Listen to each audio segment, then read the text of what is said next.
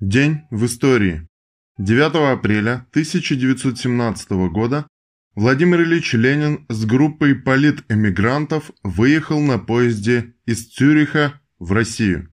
Заседание Цюрихского комитета по организации возвращения политических эмигрантов на родину.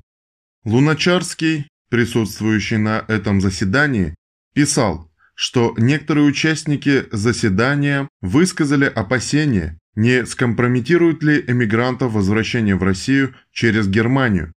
Цитата. Владимир Ильич разрешил как раз эти соображения. С усмешкой в лице, уверенный, спокойный и холодный, он заявил. «Вы хотите утвердить меня, что рабочие не поймут моих доводов, использовать какую угодно дорогу для того, чтобы попасть в Россию и принять участие в революции.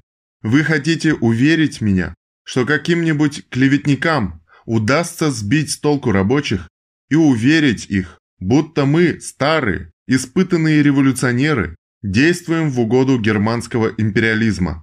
Да это курам насмех.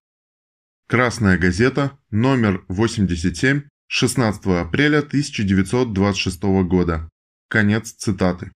В этот же день 1917 года под нажимом Совета министр иностранных дел Милюков выпускает воззвание к гражданам России за заключение справедливого и прочного мира без аннексии. 9 апреля 1940 года во Франции введена смертная казнь за коммунистическую пропаганду.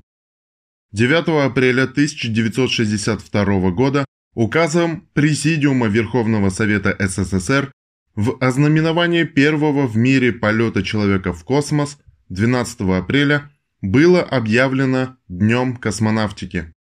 9 апреля 2015 года Верховная Рада Украины приняла закон о запрете коммунистической пропаганды и символики.